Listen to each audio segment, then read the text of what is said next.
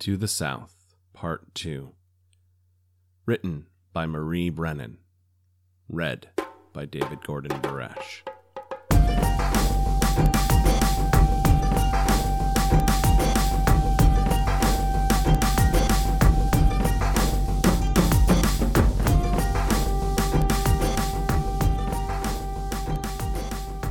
Given the reputation of the Shinomen Mori, Shinjo Tatsuo was almost prepared to believe the sight in front of him was an illusion crafted by some trickster spirit. At least two dozen Crab Clan Ashigaru were hard at work felling timber, supervised by a hatchet faced samurai with a loose roll of papers under his arm. They had been at work for some time, judging by the pile of logs laid to one side, and they hadn't wasted any of the branches either. The excess had been transformed into a tidy palisade of fire hardened stakes. It was a logging expedition, clearly, but what was it doing in this ancient forest? The Hiruma scout leading them into the camp wasn't very talkative.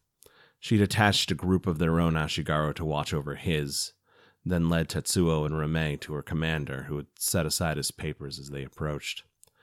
Gunso san, the scout said, with a brief bow. These unicorn were scouting our camp. We were investigating the smoke, Tetsuo corrected her. I am Shinjo Tetsuo, Gunso of the Shinomen Wayfinders, and this is Iuchi Rame. We've been pursuing a creature that was sighted outside a unicorn village to the north, and thought that whoever was here might be able to offer assistance. He was in charge of their patrol, but Rame was responsible for handling spiritual matters, and she broke in. What are your people doing here, anyway? Logging in the Shinomen Mori? Do you have any idea what spirits you might anger? Do you have any way of controlling them? From behind them came another voice, touched with both humor and annoyance. That would be my job. Tatsuo turned to find a second man approaching. He wore no armor, but his hakama and tied back sleeves had none of the usual formality of a Shugenja's robes either. If it weren't for these unsettling face paint, white with red lines, Tatsuo would never have identified him as a kuni. The newcomer eyed Tetsuo and Rame and said, Shinomen Wayfinders, I thought you unicorn preferred the open plains. Our duties do not always take us where we prefer, Tetsuo said stiffly, turning back to the commander. Please forgive Rame's blunt way of asking, but the question stands.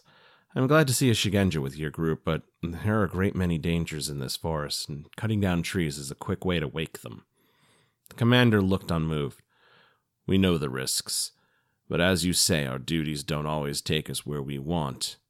Heki is taking care to appease the spirits of the trees before we cut them.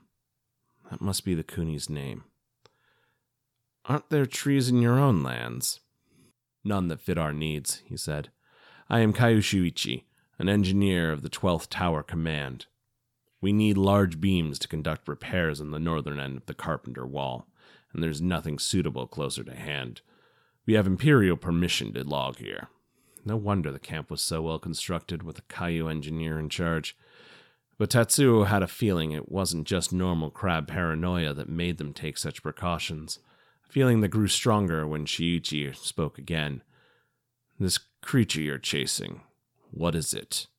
He asked as if he already had an answer in mind. And given Rime's suspicions, Tatsuo couldn't see any good reason to hold back. Courtiers might treat information like treasure, to be hoarded and spent with care, but here in the hinterlands of the Empire, he preferred to reach out with the hand of an alliance. We don't know, he admitted. It's large, and it leaves a broad, flat trail, and it's fast. We. The possibility has occurred to us that it might be something from further south. He couldn't quite bring himself to say tainted.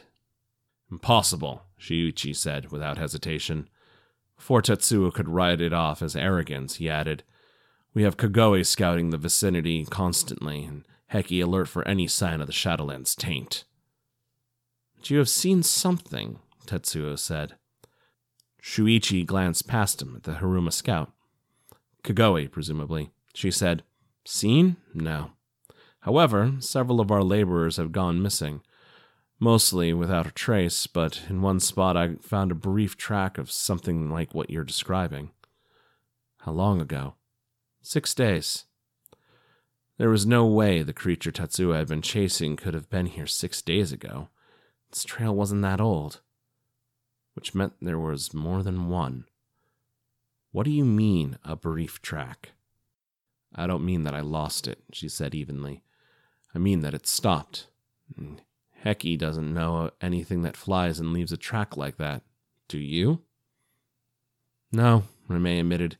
We were following our trail not far from here. We only diverted because we saw the smoke from your fire. If we go back and pursue that, we might find the source of both our problem and yours. That was optimistic of her, given their failure to chase the thing down yet, but Tetsuo was even less willing than before to give up. He gazed past the palisade into the forest. He was sure it held the answers, if he was willing to risk getting them. He had already led his patrol far beyond the boundaries of his duty. It was possible that not one but two clans were at risk from this unknown threat. Kaiu-san, he said, obviously you have to devote most of your effort to protecting this camp, which means you can't spare much for exploring the nearby forest. But we've come all this way to investigate and are more familiar with the hazards of the Shinomen Mori than your own people. I will lead my patrol on a circuit through the area, and if we find anything, we will share it with you before we return north. Gunso san! Remay stared at him. Her abrupt shift to formality showed how much this suggestion alarmed her. It was one thing to ride south, but to go deeper into the forest. Tetsuo shook his head. Not you. If Kaiu-san is willing, I would have you remain here in his camp until we return. Or until it was clear that they wouldn't. Her expression was mutinous. How do you expect to deal with a spirit if you have no Shugenja with you? I have no intention of engaging with it at all. We will scout only. He knew as well as she did that plans like that rarely worked out, but he wasn't going to be responsible for losing her to the forest. Kuniheki intervened. If you stay here, Iuchi san, we might be able to work together and learn more from the spirits. If your intention is to scout Shinjo sama, he turned to his own commander. Could we lend him Kagoe san? Tatsuo couldn't deny she would be useful, given how effectively she crept up on him. He bowed to Shuichi. The reputation of the Hiruma is well known in the Unicorn Lands. I would be grateful for the assistance. Shuichi nodded. Find me what's causing this, and find a solution. He only had the authority to command Kagoe, but he seemed to be addressing both scouts indiscriminately. We can't afford to lose any more people or time.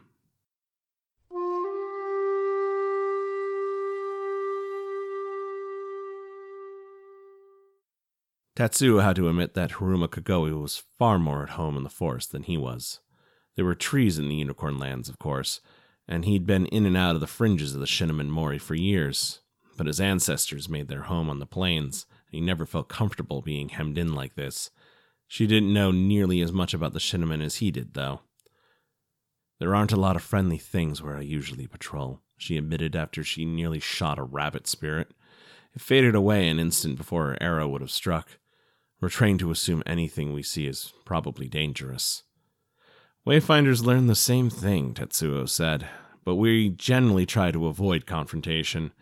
And the Shinomen, dangerous and needs to be killed aren't always the same thing.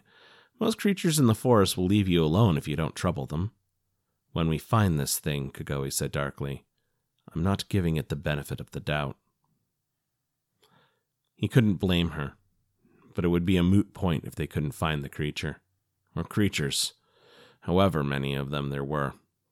Kagoe was the one who had figured it out in the end, proving his sensei's admonition once more. Stopping Tetsuo with one outstretched hand, she breathed a few words, almost too quiet to hear. I think they moved through the trees. Once he looked for it, he saw it too.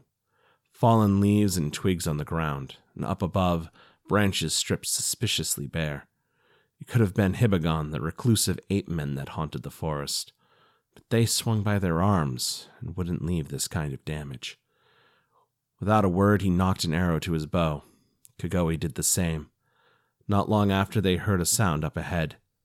Not the chattering of animals or their spirit kin, and not the weeping of some creature in the form of a woman or a baby, hoping to lure the unwary to their doom. Two different sounds, alternating with one another, like voices in conversation, but the cadence of it was nothing like Rokugani. He and Kagoe separated so that if one of them were spotted, the other could attack or escape. And then, placing one careful foot at a time, Tetsuo crept forward.